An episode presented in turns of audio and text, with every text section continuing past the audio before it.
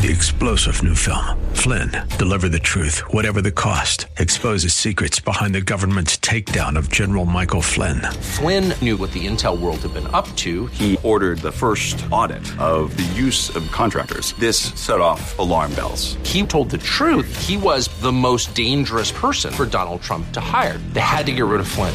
Flynn, deliver the truth, whatever the cost. Available now. Watch it today. Go to salemnow.com. Salemnow.com. Welcome to the Jenna Ellis Show, sponsored by Legacy Precious Metals. There has never been a better time to invest in precious metals. Visit legacypminvestments.com. That's legacypminvestments.com. As a constitutional law attorney, former senior legal advisor, and personal counsel to President Donald J. Trump, Jenna Ellis believes in the rule of law and the importance of integrity in our elections and she's ready to tackle the big cultural and legal issues facing America.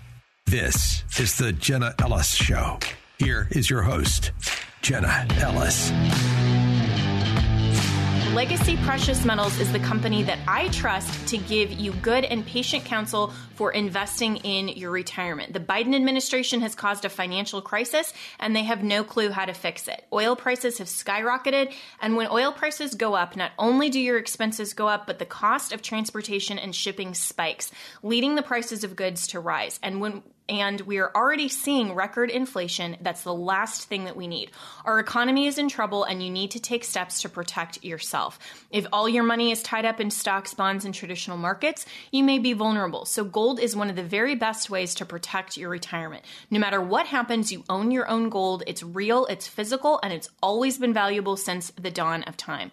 Call Legacy Precious Metals today at 866 528 1903 or visit them online at legacypminvestments.com. That's legacypminvestments.com where you can download the free investor's guide. You can also go to my Facebook page, Jenna Ellis. I am a public figure on Facebook, and I just posted yesterday a really great interview with the president of Legacy Precious Metals who is discussing uh, why you need to start your retirement account even if you're in your your 20s or 30s. There is always a great time to protect your retirement and invest, just like you want to protect your health over the long term. So go to Legacy Precious Metals at legacypminvestments.com or call 866-528-1903. All right, so joining me now is um, a new friend who has become a dear friend because I read his book, which is amazing. Everyone should get it. I've endorsed it as well, which is Caesar and the Church. And in the midst of all of the COVID shutdowns and all of these questions that, frankly, Christians have wrestled with um, since you know the beginning of the church and understanding what is the difference between the role of the state and the role of the church. I think this book really explains that from a theological and biblical perspective that is incredibly important that everyone should read, especially if you've bought into this myth of separation of church and state. Well, what does that actually mean? So joining me now is Anthony Ford Forsyth, who's the author, and you're also a pastor, Anthony. So thank you so much for coming on, Anna. We're going to delve into this topic. So give me kind of just an overview of the book in the context of Romans 13. Okay. Well, first, thanks for having me, Jenna. Um, it's a pleasure to be with you. Um, the, the book really is because this strange situation in the the evangelical church, in that almost everybody prior to COVID had this sort of agreement that Romans 13 meant that you should obey Caesar unless doing so would be sinful. That that was kind of the the consensus. And and then COVID hits and we find people that share that interpretation who take complete paths with regards to what they're going to do with their churches. Some people will, you know, say, well, we're not going to have, we're not going to do any of these mandates. We're just going to have churches. And other churches have basically said, well, how high would you like me to jump and which hoops would you like me to go through? And yet they have on paper accept same interpretation of Romans 13, i.e., that you should obey. Um, and I sort of the book is really dealing with that um, our situation, um, it, it, it realizes that people have disagreed over who Caesar is, particularly in America. That the governor? Is it the president? Is it the constitution? And, and these kind of issues.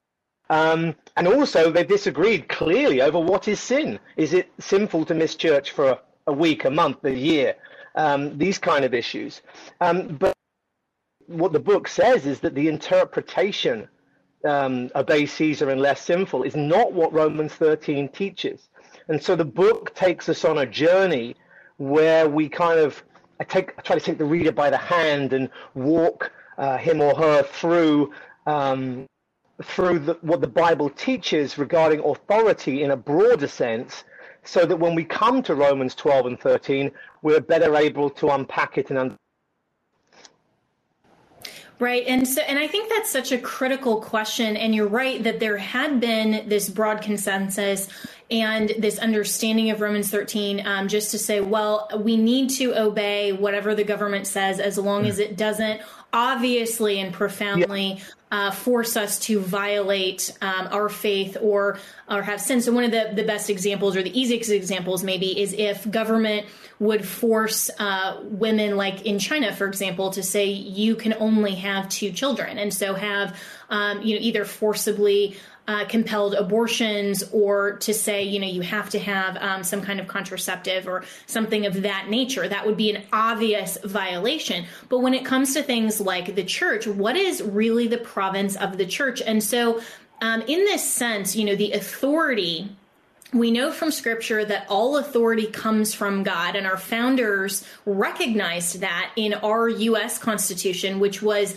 amazing um, in world history and a very defining moment to say that all authority comes from God.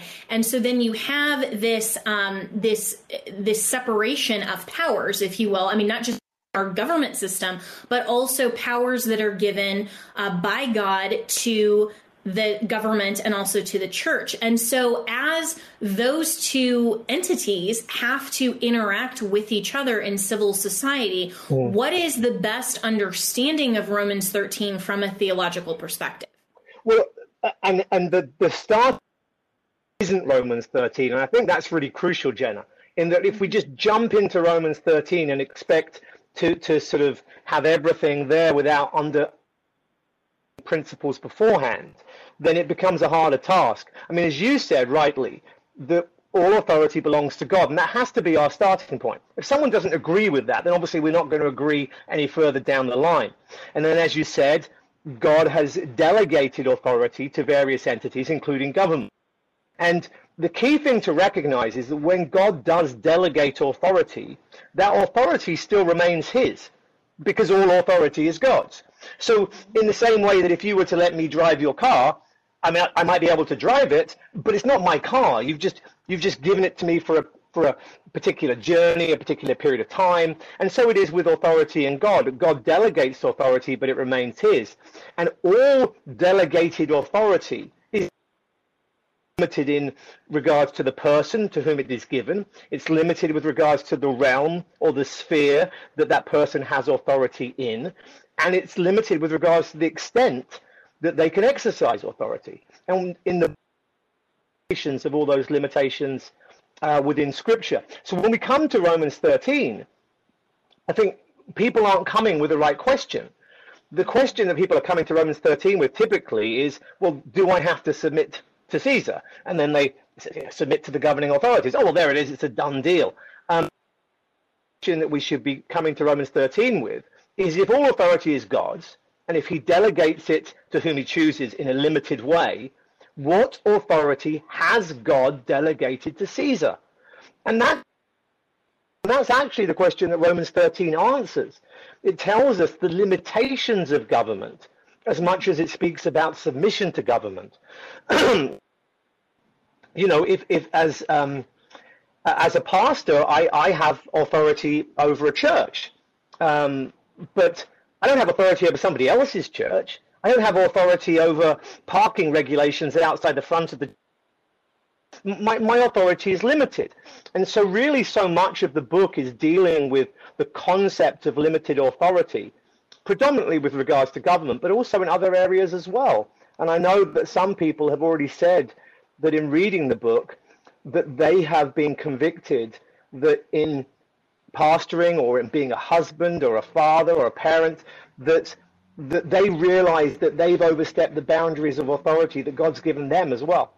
Mm, wow. And, you know, that's such a great um, articulation of a, of a lot of different things there. Um, but two things from there. One is that um, people do approach this question in an isolated way of just going to Romans 13, almost in the same way um, and I and I parallel a lot of different things you know, in the practice of constitutional law, very similarly to how um, you know we tend to read and interpret the Bible in some of the wrong ways that people read and interpret the law, including the Constitution, and proof texting, and just taking an isolated passage and then building an entire doctrine around it. A lot of pastors do that with Scripture in the same way that the Supreme Court does that with, for example, the Establishment Clause. They don't read it in context, and so when you're saying saying, Anthony, that Christians approach Romans Romans 13, but they don't they start there when they really should start way way further back. And that's why the entire counsel of God matters. And if you just go looking for an answer like you would go to a dictionary to read a definition, that's not going to give you the actually appropriate more robust theological understanding and the fuller counsel of God in the exact same way as the Supreme Court so often narrowly and misinterprets mm-hmm. the written text of the Constitution because they do that exact same thing. They'll take one word, one phrase, one clause, build a doctrine around it, and then say, oh, this is what the Establishment Clause means. When taken in context, that's entirely antithetical to the principle of what it means. And the second thing, um, also, and I, and I want to get your commentary on that, but the second thing as well is that. Um, you know, when we're looking at the limited authority, often people approach um, the authority of civil government in, I think, the completely opposite way of how they should approach it. They approach it saying, okay, we're assuming that there is authority for the federal government to do that. And where do they get it? Instead of saying, wait a second, they have no authority at all except what has been delegated and in a limited fashion delegated by the Constitution. And in the same way that Caesar has limited authority, you're absolutely right. The family sphere, the church sphere of government has limited delegated authority. So the central question then becomes what is the power that is delegated to Caesar in the context of the Christian and in exercising our faith. So, as we navigate that question, uh, what would you say is the appropriate authority that God has delegated to civil society when it comes to Christians interacting with society? Yeah, I mean they're, they're great questions, and I mean the two kind of do those two questions do dovetail together in a sense. In that you know, I couldn't agree with you more with regards to the isolation of verses. I'm trying to um, come away from the expression out of context because it's always a pejorative term, isn't it? In that, um, you know, it always implies something negative. But you know, sometimes just by having a verse in isolation, we just we just rob it of some of its glory, even if it is accurate in its in its most basic sense. And, and, Romans 12 and 13 is one of those passages that really you need to understand in a larger context to understand it. And you know, Romans 12 is the uh, in the second half of that chapter, it's the passage of the Bible that has that famous expression, um, or rather quotation of the famous expression, "Vengeance is mine," says the Lord. And, and really, what Romans 12 is dealing with is how we deal with other people. And in the context of dealing with other people, if we are treated badly, if someone is evil towards us, then it's not our role. We haven't been delegated authority to repay their evil with, with evil. We, we, we can't retaliate. That's not our job. And um, God says that vengeance is his. But then as you go into chapter 13, it's clear that God chooses to impart, exercise his right of vengeance through the hand of civil government. And, there, and therein lies the, the, the primary role of civil government. The government's role there is to punish evil if if somebody were to hurt one of my children were to hurt my wife, then there might be all sorts of things that I want to do in retaliation to that person because of, you know, amongst other things, a, a deep-seated sense of justice. But I'm not naive enough to think that I could put aside my emotions and be sober-minded in, in, in the totality of my of my judgment and retaliation. And that's why God has ordained it for government to step in and to be the hand that, on behalf of God, will punish evil. And, you know, and when you understand that, of course, verses like Isaiah 5 and um, verses 20, 21 that talks about, you know, woe to those who call good evil and evil good, really come to the fore. And in the book, I argue that, in fact, that Paul in Romans 12 and 13 is, is alluding to that passage in Isaiah. Because the government is supposed to punish evil. That's what God's given it the authority to do. But the government doesn't have authority to define what is evil and what is good. And that's absolutely crucial. So if the government says, well, you know, I'm going to punish this because this is a bad thing, and God says, well, actually, that's a good thing, then we are immediately in a, in a situation where the failings of government impact us quite directly. Vaccines have not eliminated the Chinese Fauci virus, so we all need extra protection for our immune systems. My friends at Centurion Labs have combined five key ingredients to defend your immune system against allergies, cold, the flu, and even the coronavirus. It's called Centurion Defender, and it incorporates vitamin C, vitamin D, zinc, copper, and quercetin in just one capsule. No more swallowing 10 pills a day or not taking supplements because the individual cost is just too high.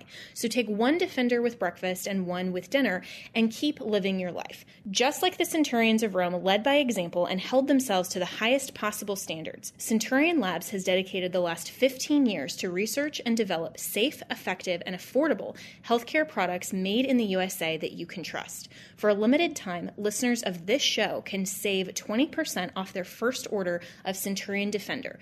Visit centurionlabs.com forward slash Jenna and use the promo code JENNA. Defend your health today with Centurion Defender. That's centurionlabs.com forward slash Jenna and the promo code Jenna. Centurion Labs, that's with an S, centurionlabs.com forward slash J E N N A. Right. And so what you're saying is that, and, and, where I think Christians need to take a different view of government that government is actually an agent of God's authority. And if we Absolutely. look at government offices through that understanding of scripture, then we have a totally different view of government. And we also have a totally different view of the Christian's obligation to participate in government and civil society. Because one of the other things that I think was um, not fully embraced, but a lot of people championed, a lot of Christians championed prior to COVID was, well, politics is too dirty. We don't, we, you know, government can be secular. That's fine because we're not promoting a theocracy. Mm-hmm. And they've embraced that terminology and that false accusation from the secularists to say that if we are promoting Christian values and the Christian worldview in government, then somehow we're saying that the church should run government. That's a theocracy, the church running government. No, we're saying that God gives all authority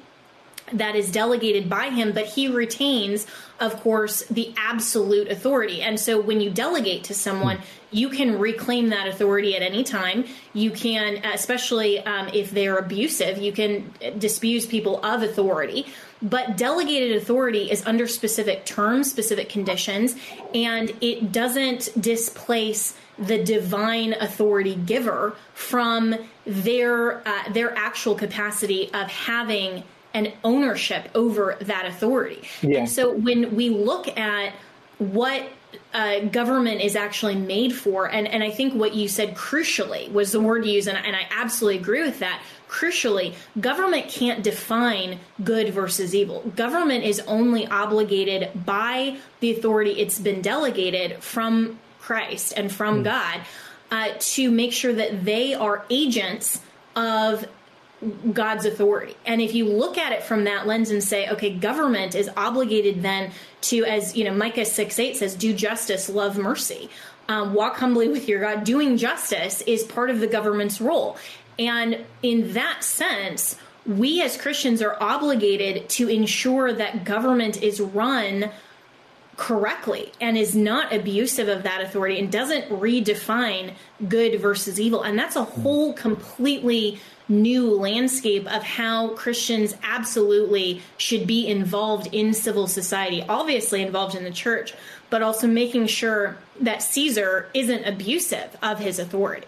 Yeah, and and, and one of the things I address in the book is, is the the sort of the, the the outworking of what you're saying there, which is that you know yes we submit to Caesar, and, and, and I would totally say even if Caesar is very bad at his job, we we still submit to Caesar in the authority he's given, and this is the crucial bit. Submission is submitting to authority.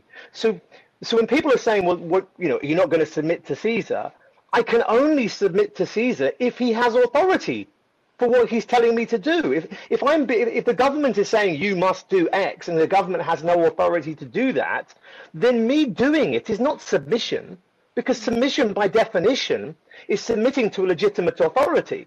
And so, you know, I, I I'm I am I think that we we so often broaden the definition of submission to mean doing whatever we're told by whomever seems to have a loud enough voice. And that's something that I think we need to get away from.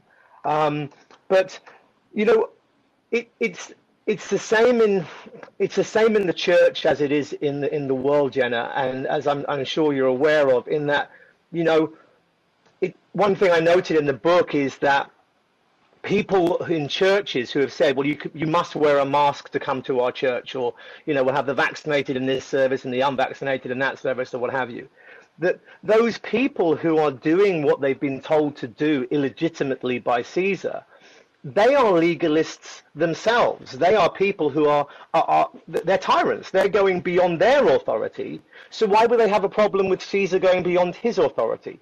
And I do think that you will find, not not always, but but very very regularly, you'll find a connection between churches that have accepted Caesar's tyranny and churches that had their own form of tyranny long before COVID came along.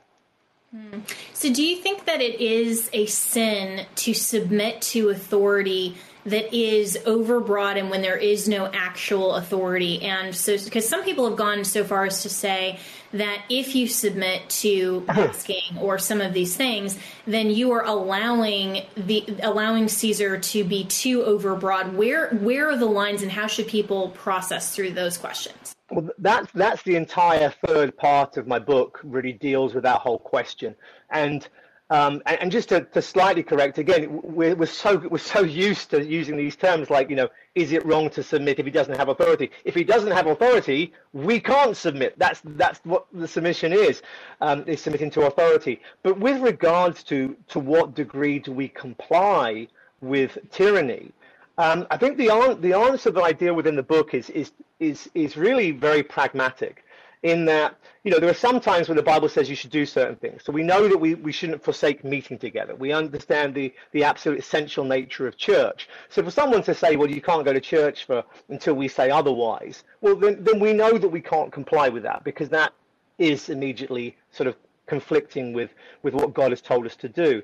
But with regards to other things, like wearing a mask in a store or what have you, um, then people are going to come to different conclusions. And, and so often that's going to come on the basis of pragmatism. Um, and my main concern is that people understand that Caesar doesn't have the authority to tell them to do these things. If they then choose to do them for pragmatic reasons, then that is really something that they need to be motivated by both love and conscience. And some people are convinced, medically speaking, of the efficacy of masks. And so they think that it's loving to wear a mask to not spread, potentially spread the virus to their neighbors.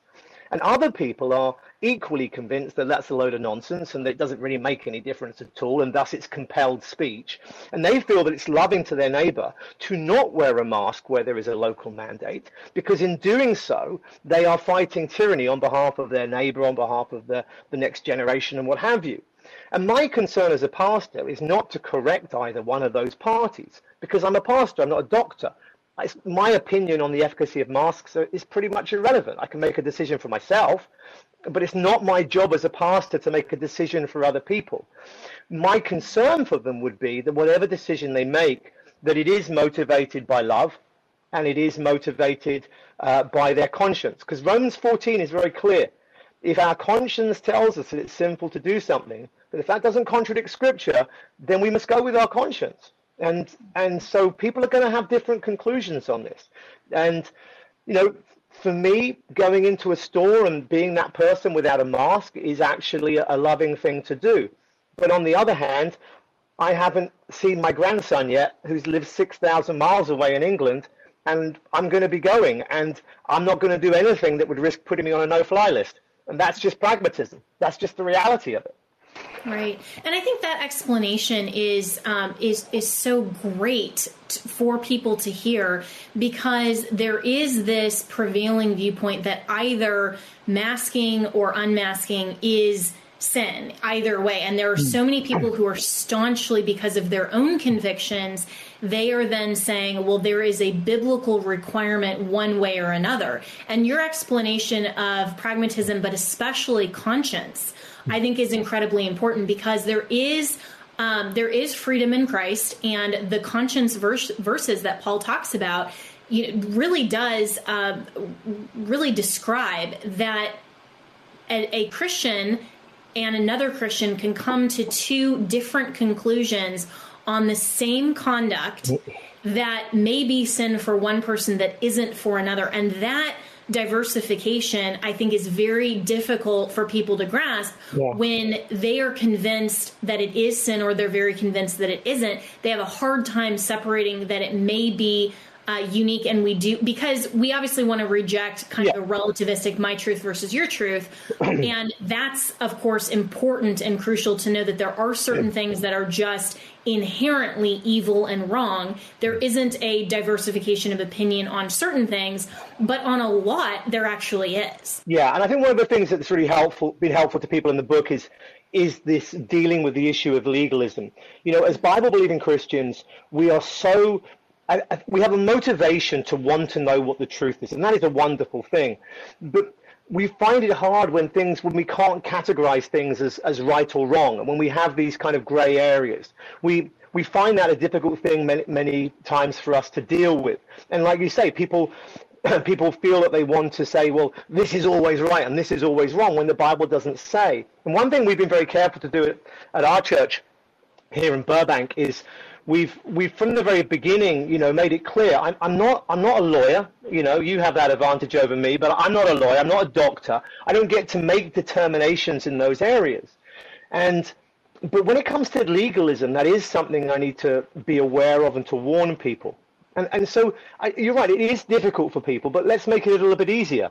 When you see a pastor who has a sign outside of his church, as several have done in the last couple of years, saying, you basically that you can't come into the church if you do wear a mask. We don't have fear in this building. That that kind of rhetoric. Then then what that pastor is doing, ironically, is exactly the same thing as what Caesar is doing. They are becoming a tyrant, and they are making medical decisions for a congregation that they have no basis to make. Mm-hmm. If there's a person, if there's a person in their congregation who believes that wearing a mask is something that is a reasonable thing and a loving thing to do to prevent the spread of, potential spread of a virus, then they're entitled to do that without mockery, without being being made a, some sort of second class Christian, like any some degree of partiality. There's, there's no there's, the pastor has no authority to treat their congregation that way. If if a person is living in fear, if that is motivated by fear, then there may be a conversation to be had but that would have to be communicated by that person because as I know uh, so many pastors need to hear this. We don't know people's hearts. God is the one that does, and we don't get to play guessing games. Um, you know, and that's exactly why I I have never disclosed publicly my own vaccination status, and people have you know asked me uh, or they've presumed you know this and that based on events I've been to or other things. Yeah. They've presumed that, and the only reason that I haven't is because I don't want that to be a presumption on other people who have or have not taken the vaccine because that is a matter of conscience. I know people Amen. who are vaccinated because they think that that is in their own best medical interest. They have calculated the risk and they've determined that's the best choice for myself. And there are other people who have done the exact same calculation and they have arrived at the conclusion I'm not going to get vaccinated. And from a biblical perspective, both of those things are are entirely okay. Yeah. And I have not tried to judge either one. Now again, as you've said, motivations can be different. And if people are living in fear and that's the only reason that they've accepted the vaccine or they are maybe piously and saying and flaunting their unvaxxed status, those are also wrong things. And so, from the perspective of saying, you know what, we can love each other and recognize that everyone has to make the best decision for themselves and for their family with all of the different information, evidence, um, consulting with their doctor we may arrive at different conclusions, just like different people take other types of medications that are going to be different based on their own unique health status. Hmm. That's okay. We are different in that sense. But the motivation and the heart issue, as you said, Pastor, hmm. is so incredibly important.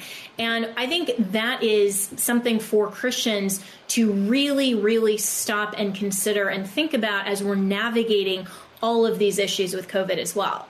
Yeah, and I had noted that you that you have been very careful not to do that, and I and I really think that's a wise way to approach it.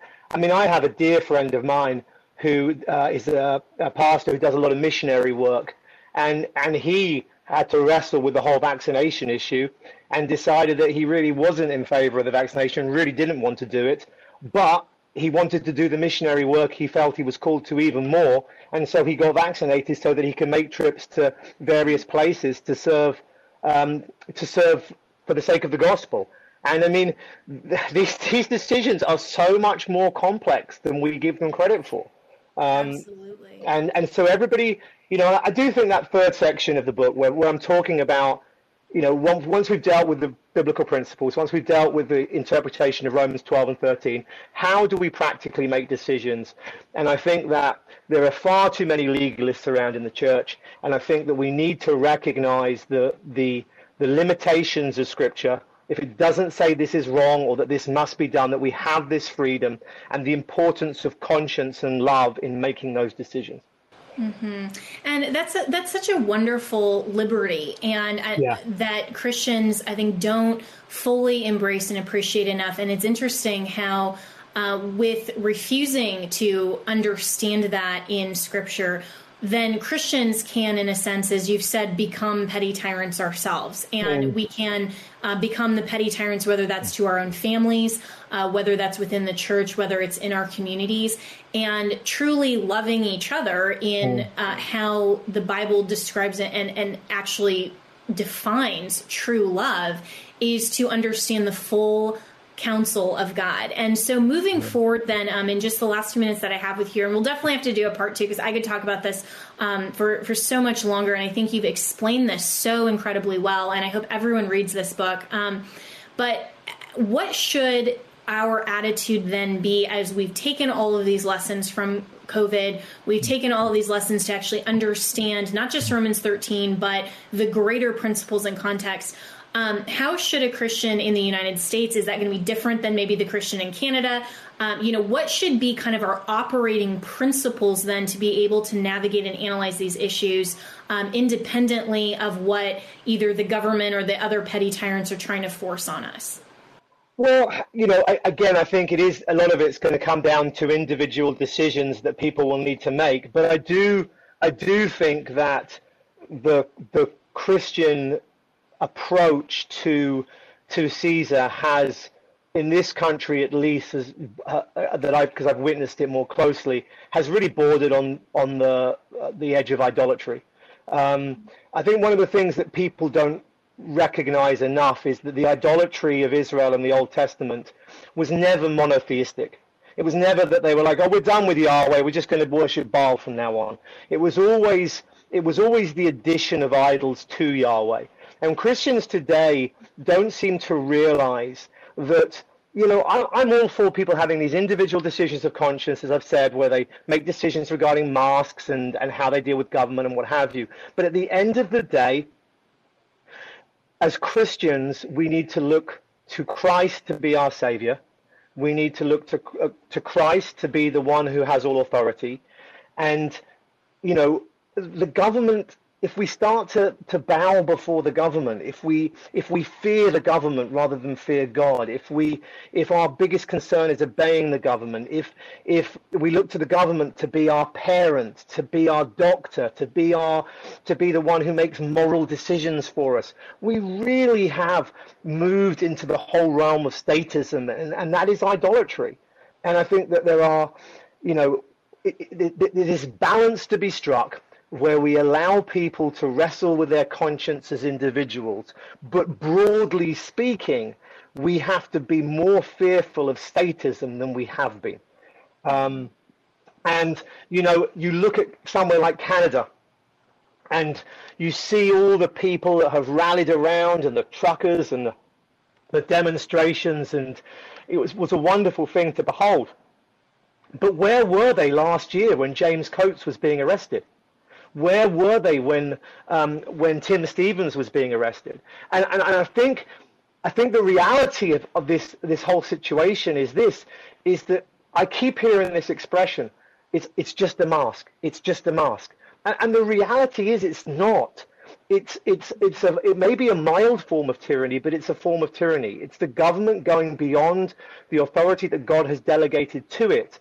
And if we accept tyranny, then the time then we finally say, well, that tyranny we can't accept, it may well be too late. And I do fear that that's what many Canadians are discovering right now. Yes, and that's why so many people here in the United States, myself included, pushed back so hard against the church closures and the vaccine mandates because if a, if the government can forcibly compel you to inject yourself with yeah. a foreign substance under yeah. the auspices of health and safety, then what can't they do? And so even if you're a person that agreed that the vaccine is a good thing and everyone mm. should take it. That's not your decision to make, but that's yeah. certainly not the government's authority to compel everyone to comply. And mm. so if we allow that precedent, we will get so far downstream from where our freedoms and liberties are protected, then you're absolutely right. We will cease to become a free society and we will find ourselves as, you know, the, the old Testament um, or the um, the old church Christians were, yeah. um, you know, in the New Testament, but the you know the the uh, the Christians there who were combating so much persecution because they didn't have freedom and liberty to express and exercise their faith, and some of our expression and exercising of faith is conscience based. And that's why a free society and understanding the overarching principles of religious freedom. It's not just about what a what the Supreme Court might define as religious exercise. If the Supreme Court gets to decide what I personally believe is part of my faith and my religious exercise, and they're allowed to narrow and confine that and cabin it just to what's in the doors of my church, they're missing the entire point of what it means to be a Christian because oh, I live and breathe my faith, and everything that we do should be motivated by uh, continuing in the Great Commission and continuing to live our lives and doing everything to the glory of God. Amen. So we have to make sure that we don't have those bad precedents. And I think you're absolutely right that Canada is recognizing that. And, and I think even Christians here in the United States, everyone is waking up to how tenuous and very, very, very precarious true liberty is once we even start down that road. Yeah, and, and, and as you say, you know, we as individuals have to make these decisions regarding our faith, and that whatever decisions we make regarding vaccines, masks, whatever, we all have to keep our eyes on the one true King, because um, uh, we need to fear Him and fear Him, um, you know, rather than Caesar. That is for sure. Um, and I think if we're doing that, then other little mistakes we make along the way can be accommodated. You know, this is the big picture. The big picture is that we fear and we serve our Lord Jesus Christ. Amen to that. Well, Anthony, you've encouraged me today to continue to keep uh, speaking boldly for truth and to not fear anything but the one true Lord and fear him because I know that he loved me first and I get to love him back and I get to uh, choose salvation and to choose to live my life um, for the Lord. So thank you so much for writing this book, for coming on. Uh, where can people find the book and um, and read it? I would encourage everyone to. It's it's really amazing. And again, thank you so much for the work that you're doing. Thanks, Jenna. Uh, it's, uh, it's available uh, right now on, on Amazon, and um, as of I think about a week or so, from maybe a couple of weeks from now, um, you'll be able to get it direct from the publisher, which is Crest Biblical Resources as well. Perfect. All right. So, um, Caesar and the Church by uh, Pastor Anthony Forsyth. I really appreciate your time. Thanks so much for being with me today. Thanks, Jenna. I also want to talk about my good friend Mike Lindell. He has been canceled out of so many box stores for simply standing up for his own political opinion. And disagree or not, uh, or support him or not, it is a fundamental right of every American to be able to voice their opinion, and that absolutely includes politics. That absolutely includes uh, issues that are central to our culture. That includes faith. Uh, Mike is such a very sincere Christian, and I am proud to consider him a friend, and he is, of course, a friend of this show. So, right now, there is a special on mypillow.com. Click on the new radio listener specials, get deep discounts on all My Pillow products, including a great towel set, which is a six piece set includes two bath, two hand towels, two washcloths, made in the USA, regularly $109.99, now just $39.99. But you have to use the promo code Jenna. That's J E N N A. That tells Mike that you listen to this show, you're happy that he is uh, a sponsor of this show, and you will get great, great discounts. But use the promo code Jenna. That's J E N N A, either at mypillow.com or call 1 800 564 8475 and use the promo code Jenna. Three star general Michael J. Flynn, head of the Pentagon Intelligence Agency, knew all the government's dirty secrets. He was one of the most respected generals in the military. Flynn knew what the intel world had been up to, he understood its funding. He ordered the first audit of the use of contractors. This set off alarm bells. The explosive new documentary, Flynn, Deliver the Truth, Whatever the Cost, and covers the facts behind this scandal. Flynn told the truth. He was the most dangerous person for Donald Trump to hire. I find out the worst enemy that I'm going to face in my life is right here in America. They took my assessment and they wanted me to change it. And I was like, I'm not changing it. They had to get rid of Flynn with in depth interviews, archival footage, and never before seen personal records of the man behind the headlines. I just felt like I was drowning. Flynn, deliver the truth, whatever the cost. Available now. Watch it today. Go to salemnow.com. Salemnow.com.